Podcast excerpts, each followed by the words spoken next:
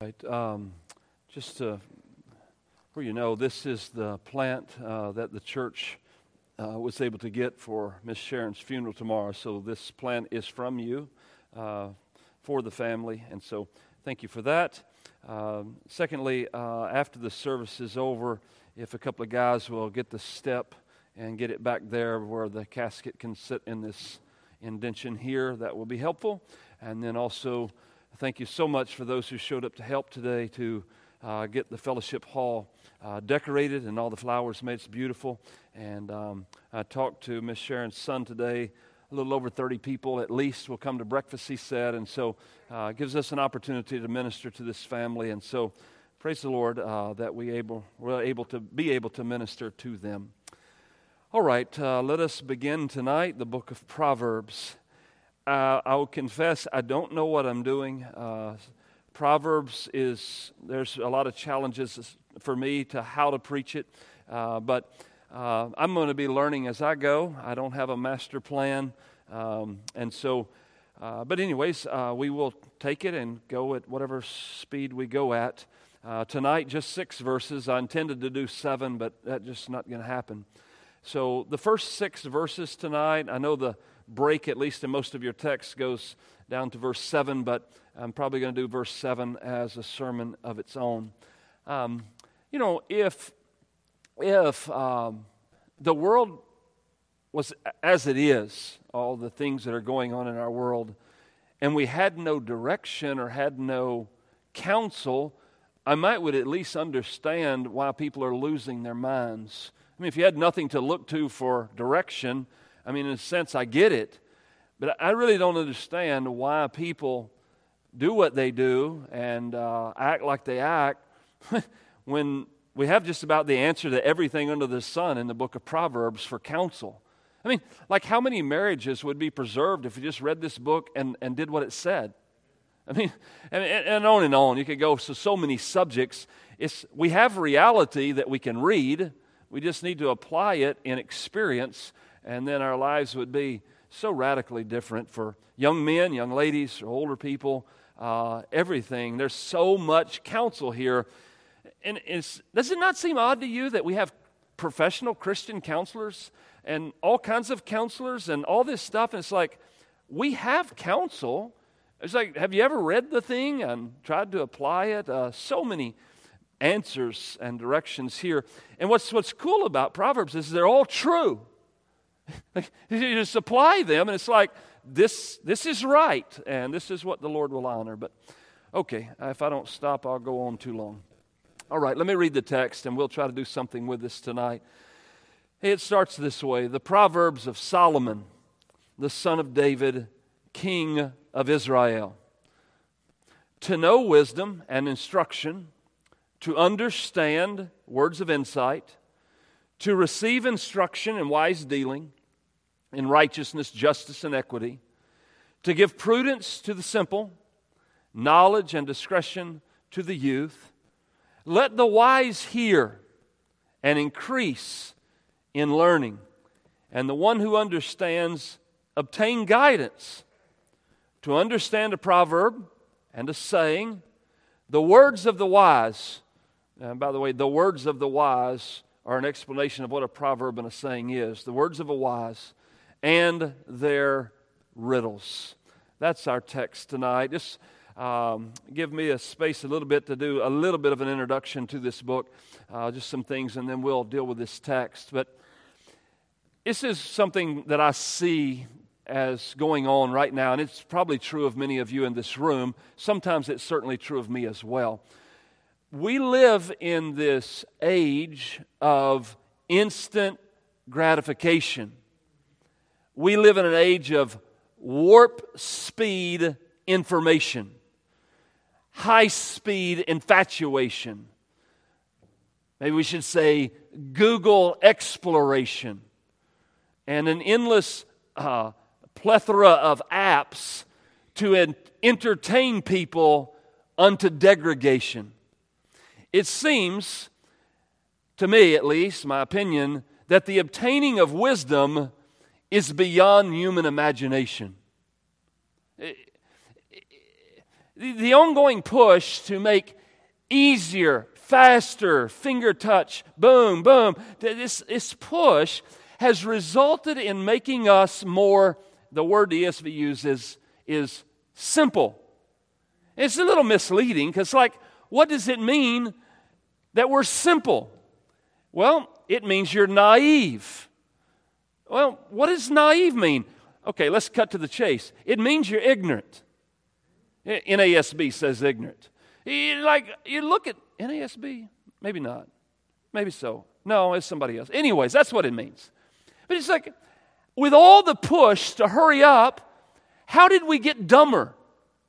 Right? So it's like, you go to school and now everything's on a computer and there's a program for everything. You go to Greek class, you go to Hebrew class, you take two years, four semesters, and you come out and you know nothing except how to click on your computer, but you don't really know anything. Because all you know how to do is click buttons because it's fast. And you hover over the word and it says, hey, this is the present active indicative, third person singular. You're like, oh, cool. But you don't really know all this speed. Nicholas Carr, I don't know him, he put it this way Once I was a scuba diver in the sea of words. Now I zip the surface like a guy on a jet ski. Just fly through it all. Never grab a hold of the deep meaning of these things. Well, I only say that to say this as we start Proverbs. The book of Proverbs only works if we deliberately slow down. Slow down for what? To listen to what God says through Solomon to us. We have to slow down and listen. We have to I know it's hard. We have to, you ready? We have to think. We have to use our minds. We have to think through what does this phrase mean? What, what's going on here? We have to, a word we don't use a lot, we have to journal. God's word says, write down how it applies to my life. We journal. We pray. Let me just say to you, things of infinite value deserve your time. They deserve your time. To cut this out, because this is more important, is I need wise counsel. Well, in these first verses and just up through chapter 9, a very brief outline, if you will. Uh, in verse 1, we get the title.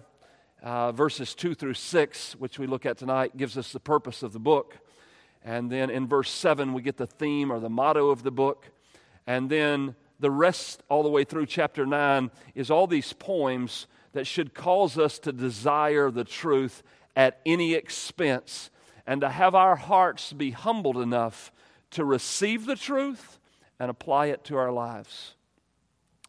I'm going to ask a couple of questions, or maybe at least one for sure. What happens to us if we commit ourselves to wisdom? What happens? Say, you know what? I want to be wise and I'm committing myself to become wise. Proverbs 15, verse 24 says this The path of life leads up, leads upward. For who? For the wise. Path of life leads upward to the prudent. What? That he may turn away from Sheol that is beneath if I commit myself to wisdom, it leads me upward, near the throne of God, near the person of God, near my relationship with God. Wisdom takes me there to a real person, and it keeps me from Sheol. And I will say, I think it came up this morning in the message, but wisdom is far different than knowledge. Far different. There are many people who have the knowledge of the Ten Commandments, but they never have any intention or plan to set apart one day for the worship of the living God. Knowledge doesn't make them wise, it just makes them lawbreakers. Many who are knowledgeable of the law, many Christians and many churches know the Ten Commandments, commit adultery. Many pastors commit adultery. So knowledge of the Ten Commandments doesn't make you wise. Taking that knowledge and dying to self and being obedient to that knowledge would make you wise knowing something is one thing, being humble enough to use knowledge for the glory of God and for your good, that's another category. Then let me say one more thing in introduction. What does the word proverb mean? That's the title of the book. So, what does proverb mean? If you look in the Septuagint, the Greek word means it's a narrative, a saying varying in length. It's designed to illustrate truth, especially through comparison, comparing two things together to bring forth the truth. use the word maxim, proverb, parable, illustration. Um, it is somewhat like a practical truth which is easy to remember. Okay? Like, look before you leap. Penny saved is a penny earned. Those little catchy phrases that communicate something that we can remember. Proverbs is like that. A biblical proverb is to represent or to be like something. A short statement that applies to some aspect of our daily lives. The proverb is the true reality. What I read here is what's true and what's real. So I read what's real and take it in and apply it to life. I don't live life and try to ascertain truth from my experience. I read the reality and put the reality on the experience rather than the other way. We can understand before we jump into the experience of life. I don't care what the world says about marriage, what they say about all of these things. The Bible in Proverbs tells me clearly what is the result of going after the forbidden woman.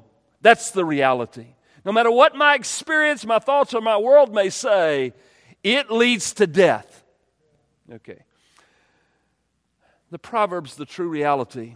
And the Proverbs can also be used for every one of us who have gotten off track. We can go back to Proverbs and get counsel that gets us back to where we ought to be to live how we ought to live. All right, the person, verse 1, won't take. Uh, by the way, the fear of the Lord we'll look at next Sunday, but the fear of the Lord is the prerequisite for being able to accomplish the purpose of the book. You don't have fear of the Lord, you're never going to accomplish the purposes that are stated in these first six verses. Verse 1, the person, I don't know why commentators waste so much ink uh, about trying to figure out who wrote Proverbs when verse 1 says they're the Proverbs of Solomon. I'm already done. I don't even need to write anything. Solomon wrote these Proverbs. Um, he is the son of David, he is the king of Israel. Now, I'll grab from 1 Kings a little bit just to give you a taste of what the Bible says about him. But in 1 Kings chapter 3 verse 12, uh, the Lord says, "Behold, I give you a wise and discerning mind, so that none like you has been before you, and none like you like you shall arise after you." His wisdom comes from God. Then in 1 Kings again, chapter 4, verse 29 through 34, God gave Solomon wisdom and understanding beyond measure, breadth of mind like the sand on the seashore, so that Solomon's wisdom surpassed the wisdom of all the people of the East and all the people of Egypt. He was wiser than all other men, wiser than Ethan the Ezrahite and Heman Calcol, Darda, the sons of Mahol, and his fame was in the surrounding nations. He also, I think, other than Proverbs, he also spoke 3,000 more Proverbs, and his songs were 1,005. Now, think about this wisdom and his study. He spoke of trees. God created trees. He studied trees from the cedar that is in Lebanon to the hyssop that grows out of the wall. He spoke of beasts, of birds, of reptiles, and of fish. All of creation he's studying in order to be able to understand God. And the people of all nations, uh, all around these nations, they come to hear the wisdom of Solomon. And from all the kings of the earth who had heard of his wisdom.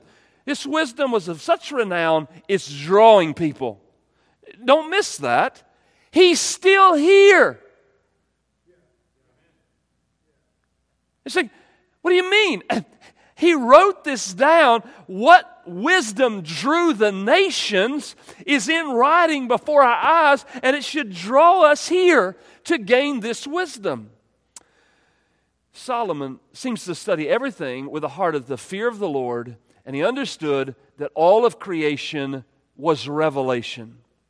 Now, Matthew uh, chapter 12, Jesus says this, and it's important for us to hear because this is what Jesus says.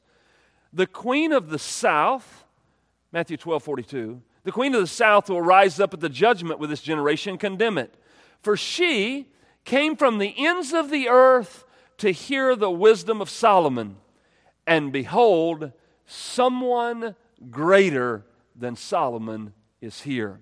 So, in that statement, Jesus acknowledges the wisdom of Solomon and the drawing that drew even the Queen of Sheba to come and have discussion with him. All right, that's verse 1. Now, the purpose of the book is verses 2 through 6, and we get five purposes. Now, number one, so you can write these down, you can look at them in your text, if you will. I'll point them out, try to bring some sense and meaning to these words. So, uh, not necessarily a flashy sermon, but I want you to grasp the purpose where we'll know where we're going here. Number one, the purpose is to know. You see that in verse 2 to know. This is the purpose of the book. God doesn't want you to remain in the dark, He wants you to know something. Uh, it refers, this term, this Hebrew term, refers to experiential knowledge and not just cognitive knowledge. So you got cognitive knowledge, reading and writing and arithmetic. You got these things in your mind that you study and work, and then experience. To know in both realms, knowledge comes from these. It includes intellectual assimilation and the practical use of what is inquired.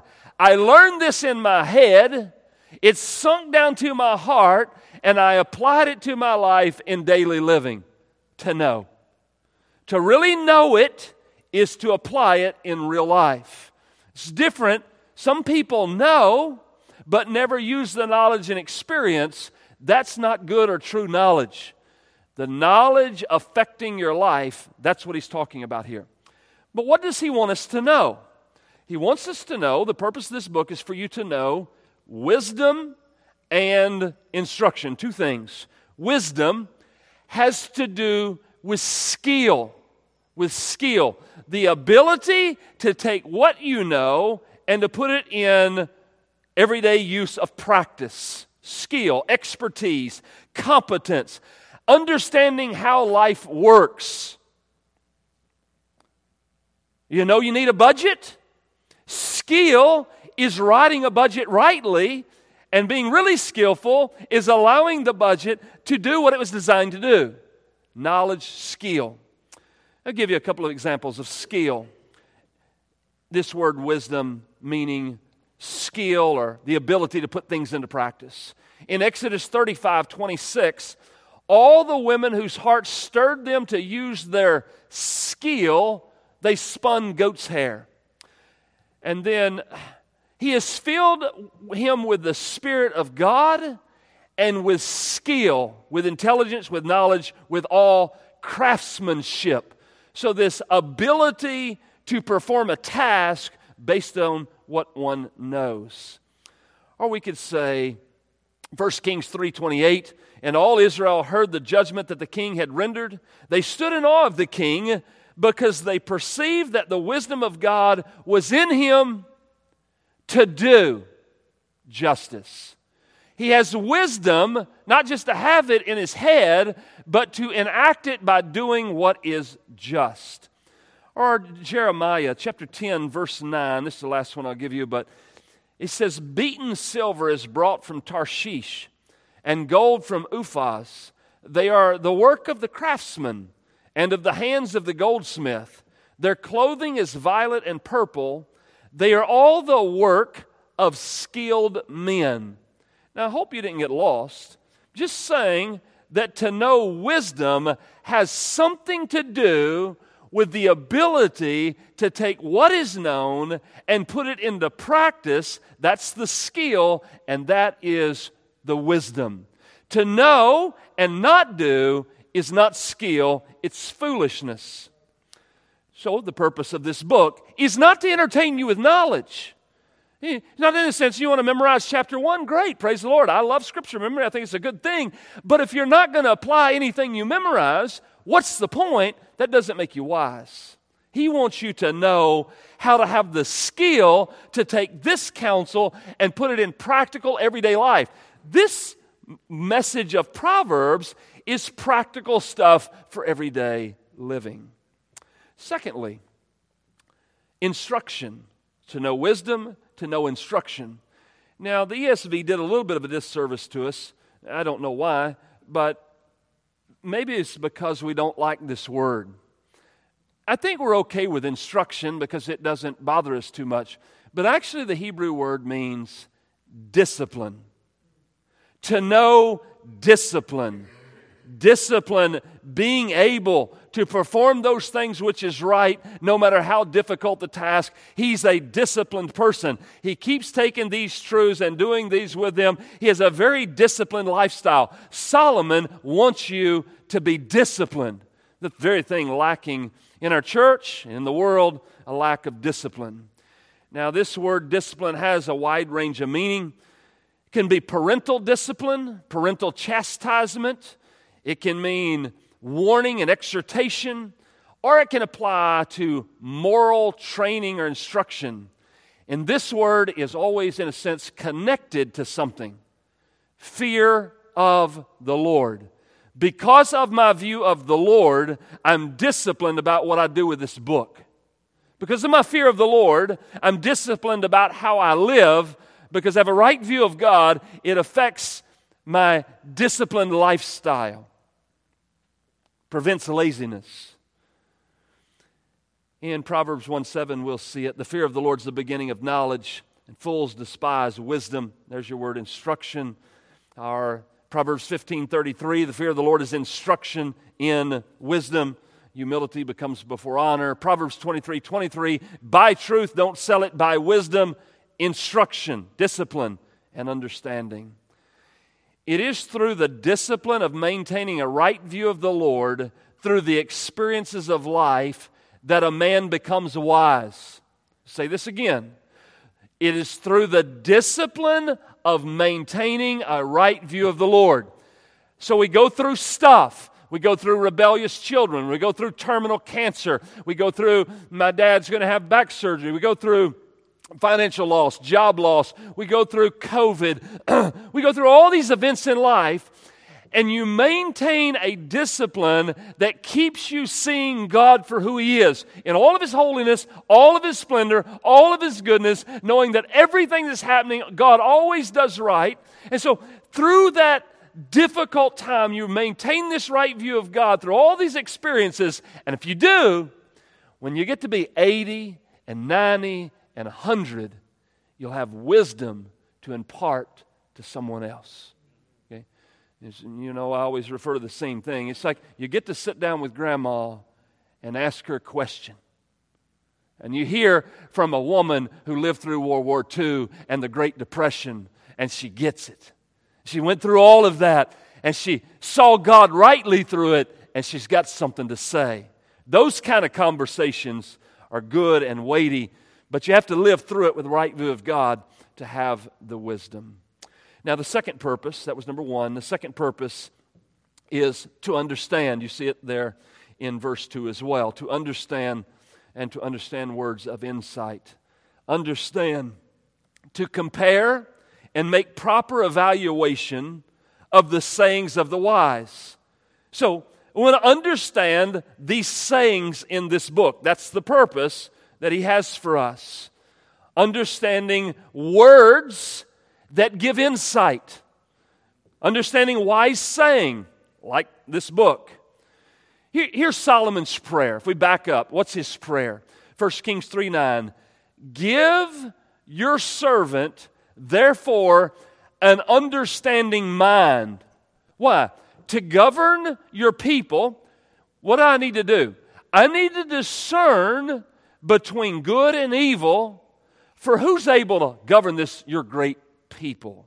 So I, I, need to be able to understand these things what's good, what's evil, what's right, what's wrong, what's up, what's down. I need to be able to understand this where I can apply it to my life. Some people lack understanding. You know it, I know it. We lack understanding in all things. Some people just lack understanding in some things. But to lack understanding makes us simple, makes us naive, makes us ignorant.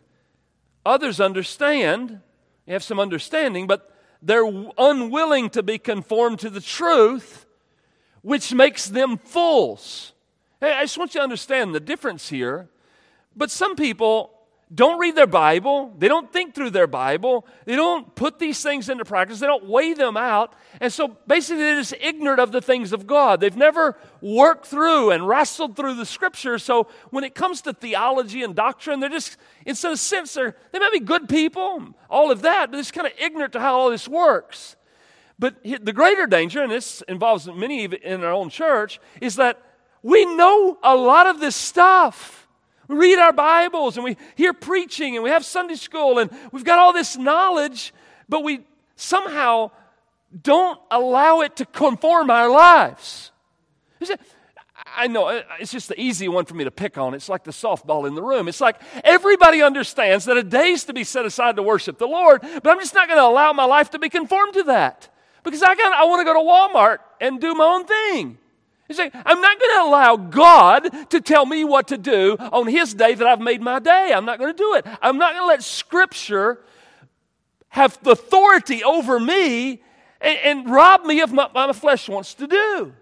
We know some things in the Bible, we just don't want to submit to it. To understand is to be able to take the truth, receive the truth, and allow the truth to conform us to what it says. Thirdly, the purpose is to receive. So to know, to understand, verse 3, to receive. And we are to receive what? We're to receive instruction, we're to see in, uh, in wise dealing, righteousness, justice, and equity. To receive means to acquire something. It is synonymous with the verb in chapter 2, verse 1. Just turn one page chapter 2, verse 1, this is what it means to receive. If you receive my words and, there it is, treasure up my command, commandments with you.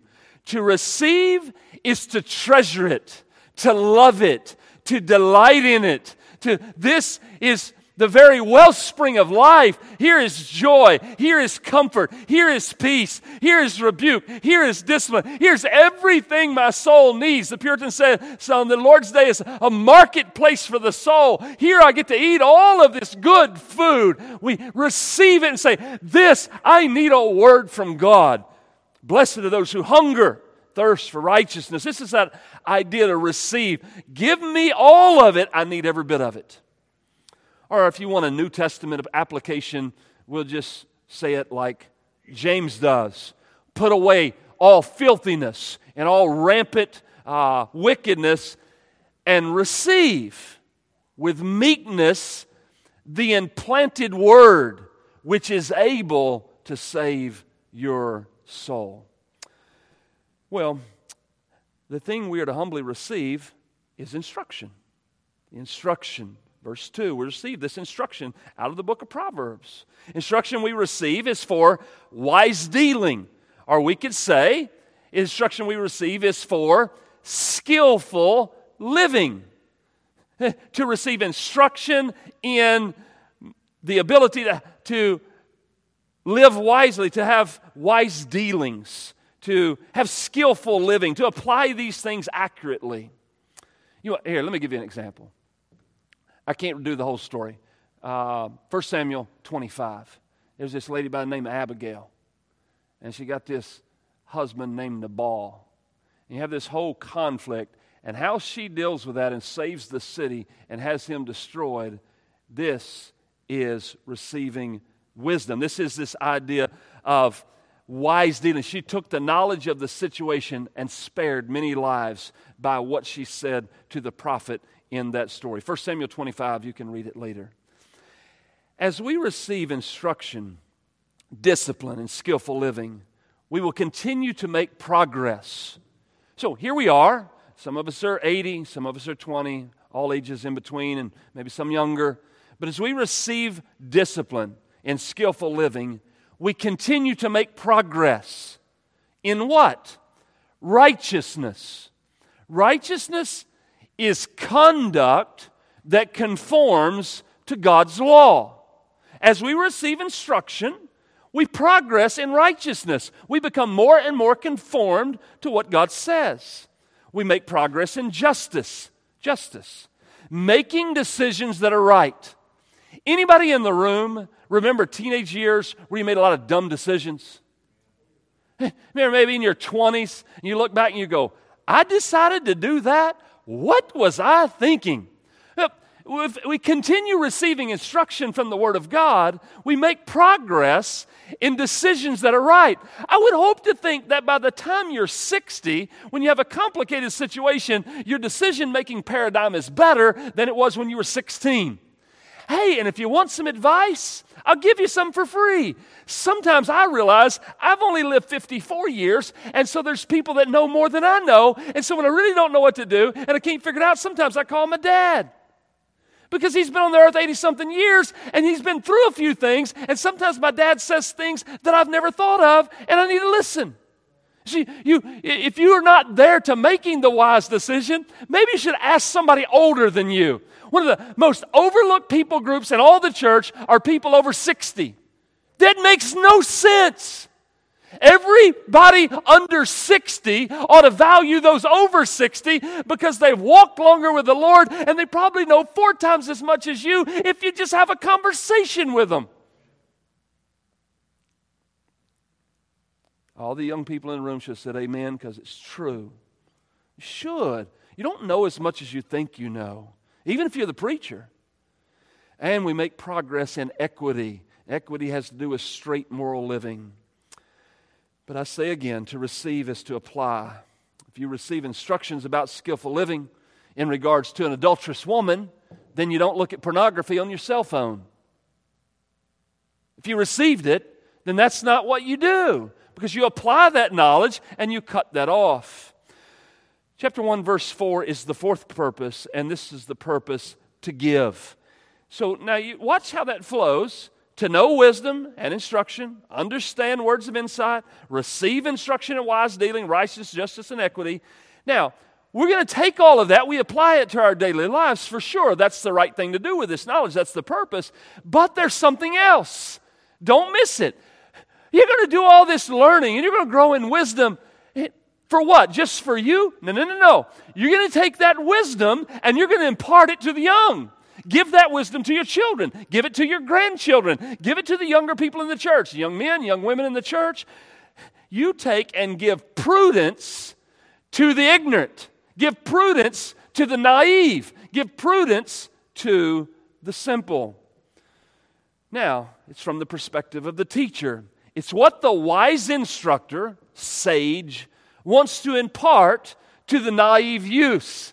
It's like, I just want this teenage girl, this teenage boy, to just listen for just a minute. I could save you a lot of problems. I can save you from a lot of destruction if you just listen. Been there, done that. I'm telling you, don't go down this road. That's what happens as you grow in wisdom. You want to save someone's life. Parents in the room, this is your view of your children. Invest and say, Look, son, look, daughter, I know what you're going through. I know what you're thinking. I'm telling you, this is a bad way. Walk this way. God's word says this. I've learned this through experience, and it's true. We plead with them. It's what the instructor does. Prudence, shrewdness, tactics. It, has the idea, shrewdness has to do with tactics that succeed when everything's on the line. You ever been there? Your child, a younger person you know, you're greatly concerned about. And if they go one more step, they're gone. Everything's on the line. And this wisdom that you've gained, you step in and you plead with them with that wisdom. And maybe there's been times where you've seen their lives spared. Praise the Lord. Sometimes not, but sometimes so. This wisdom is given to the simple to help them know and carry out the best course of action. The Christian is to sit under this teacher to become prudent, to become shrewd. Also, to give prudence to the simple, and also to give knowledge and discretion uh, to the youth. This knowledge is given to the simple, it's a plan for their lives. In a contextual sense, Solomon is the teacher. He gives us a plan for how to live. We must listen. Discretion has to do with knowledge of how to, form, how to form and carry out a morally wise plan. You think, you think about kids dating these days. What's your plan? You think, well, you know, we just hang out in the car by ourselves. We go to the movie by ourselves. We go over here by ourselves. Lo and behold, oh, my girlfriend's pregnant. Well, hello, what was your moral plan in this deal? Your plan was to be alone at teenage years with some girl somewhere, and now you're surprised that this has worked out? Look, it's not complicated. You should have had a moral plan, and those who are wise should have given them a moral plan of how to live in order to spare them a lot of heartache. Matthew Henry says this He that is harmless as the dove, by observing Solomon's rules, may become wise as the serpent. And he that has been sinfully foolish when he begins to govern himself by the word of God becomes graciously wise. If you miss that? If you're foolish and you begin to allow Proverbs to govern your life, you'll become wise. That's what Matthew Henry's saying. And in verse 5, he addresses those. Now, that was what we do for the young. But Solomon's really good, he doesn't miss anything. We have a word for the older people here tonight. I want you to hear this word. We all need to hear this word. Look at verse 5. Let the wise hear. The implication he's referring to is those who are older, who've gone through these things. But notice what he says let the wise hear. I don't care if you're 80, 90, 100, 200, don't ever stop hearing and continue increasing in learning. Don't ever stop learning. And the one who understands, keep obtaining guidance. God's not done with you. 80, 90, 100, you're still alive. Keep listening, keep learning, keep growing. Matthew Henry, one more time. Here in this book is not, not only milk for babies, but strong meat for strong men. It's all here. So I say to you tonight do not stop learning, and God forbid, don't ever become unteachable. The 90 year old can learn from the seven year old. And by the way, maybe it's controversial, men and women roles, but men can learn from women. Women can learn from men, and we can all learn from teenagers in different areas. And we can learn, learn from young kids. Dr. Roy Fish always said to me, have a friend in every age category. Always be able to relate to the whole spectrum little kids, younger teenagers, young adults, and older people. Have a person in every category where you can glean everything there is in life. Please, church, don't ever think that somebody crosses 60 that they got nothing to offer. They have tons more to offer than you've ever had to offer. Don't ever get so old that you think you have nothing to give. Don't be like my mom and say, nobody ever listens to me. Look, you're in this church over 60 years old you got something to say, then I'm going to sit down and listen because you have more time in walking with the Savior and I want to be teachable by you. It's got to be the attitude humility and teachableness. Because if you think you know it all, you're on the path of self destruction. And I say to the older people, do not get lazy. Don't stop reading your Bible. Don't stop coming to church. Don't stop worshiping. Don't stop serving. As one commentator put it, do not die before you die.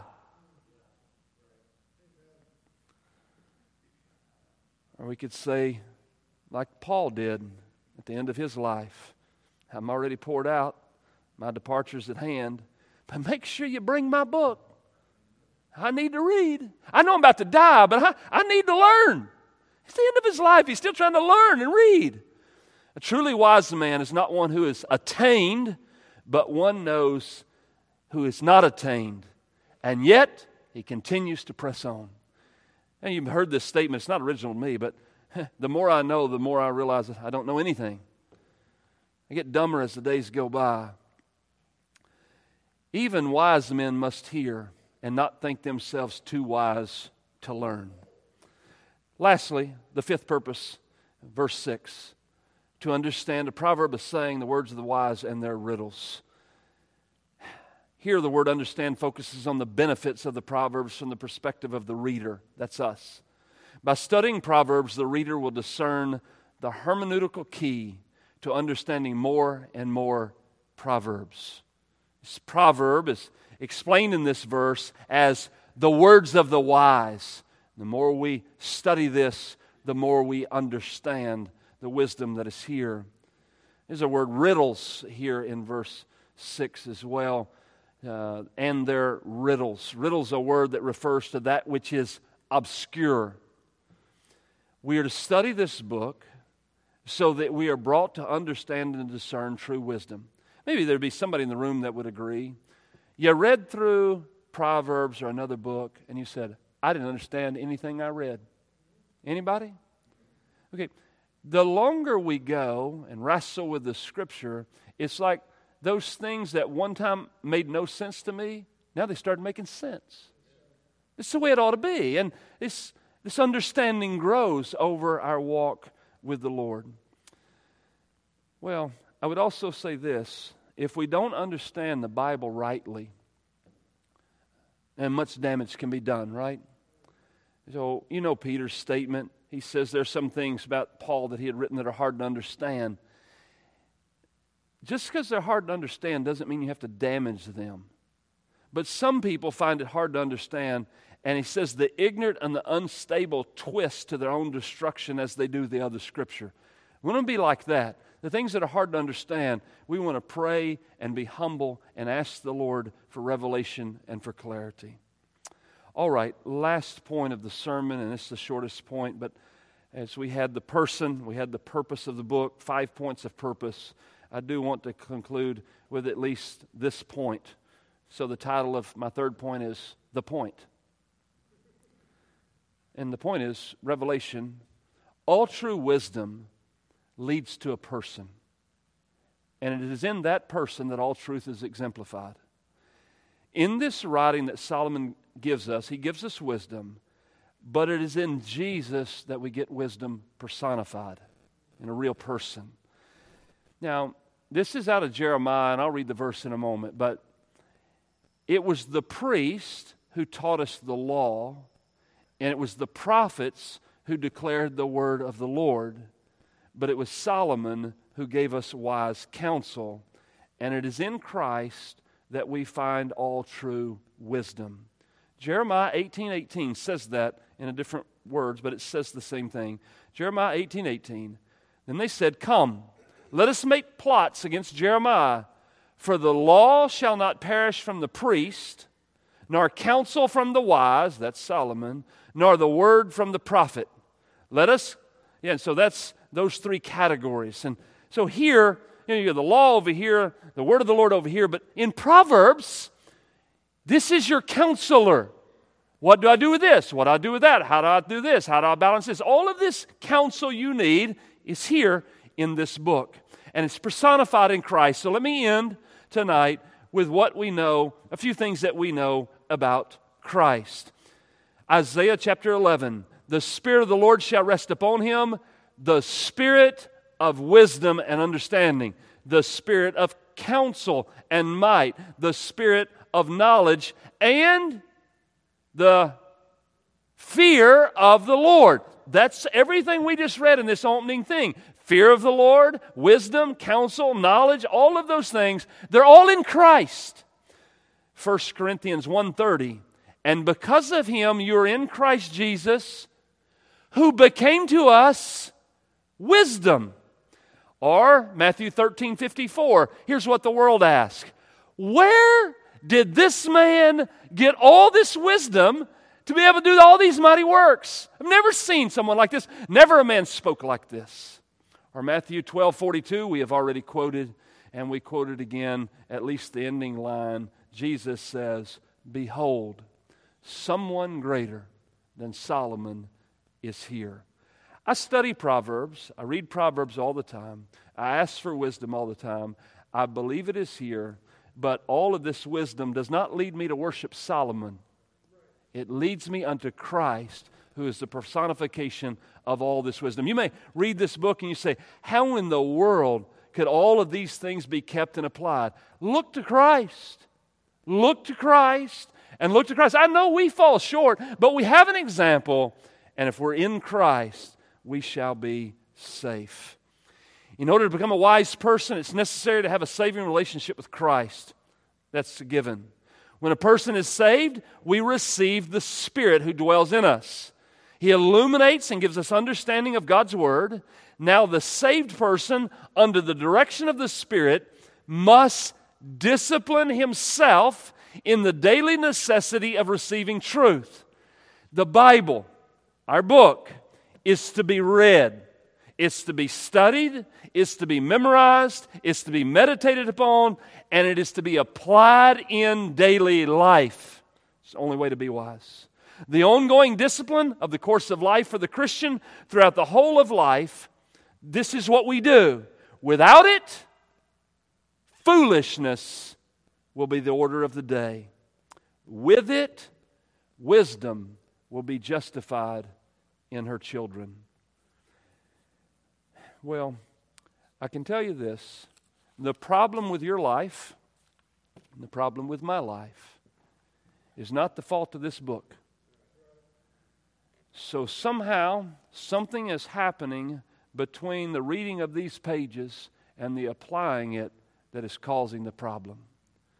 And so, wise counsel says, I need to humble myself, I need to repent, and I need to agree with God that He's true and I'm a liar.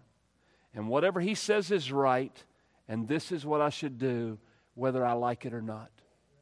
Because His way is always best. The more wise you are, the more you'll believe that. Father in heaven, thank you for the book of Proverbs. And there is, Lord, as you well know, a plethora of things we will learn and be challenged with. And I think, Lord, our biggest challenge is not in hearing it or reading it. Our biggest challenge will come in applying it to the practical issues of everyday life. But Lord, you have given us wise counsel.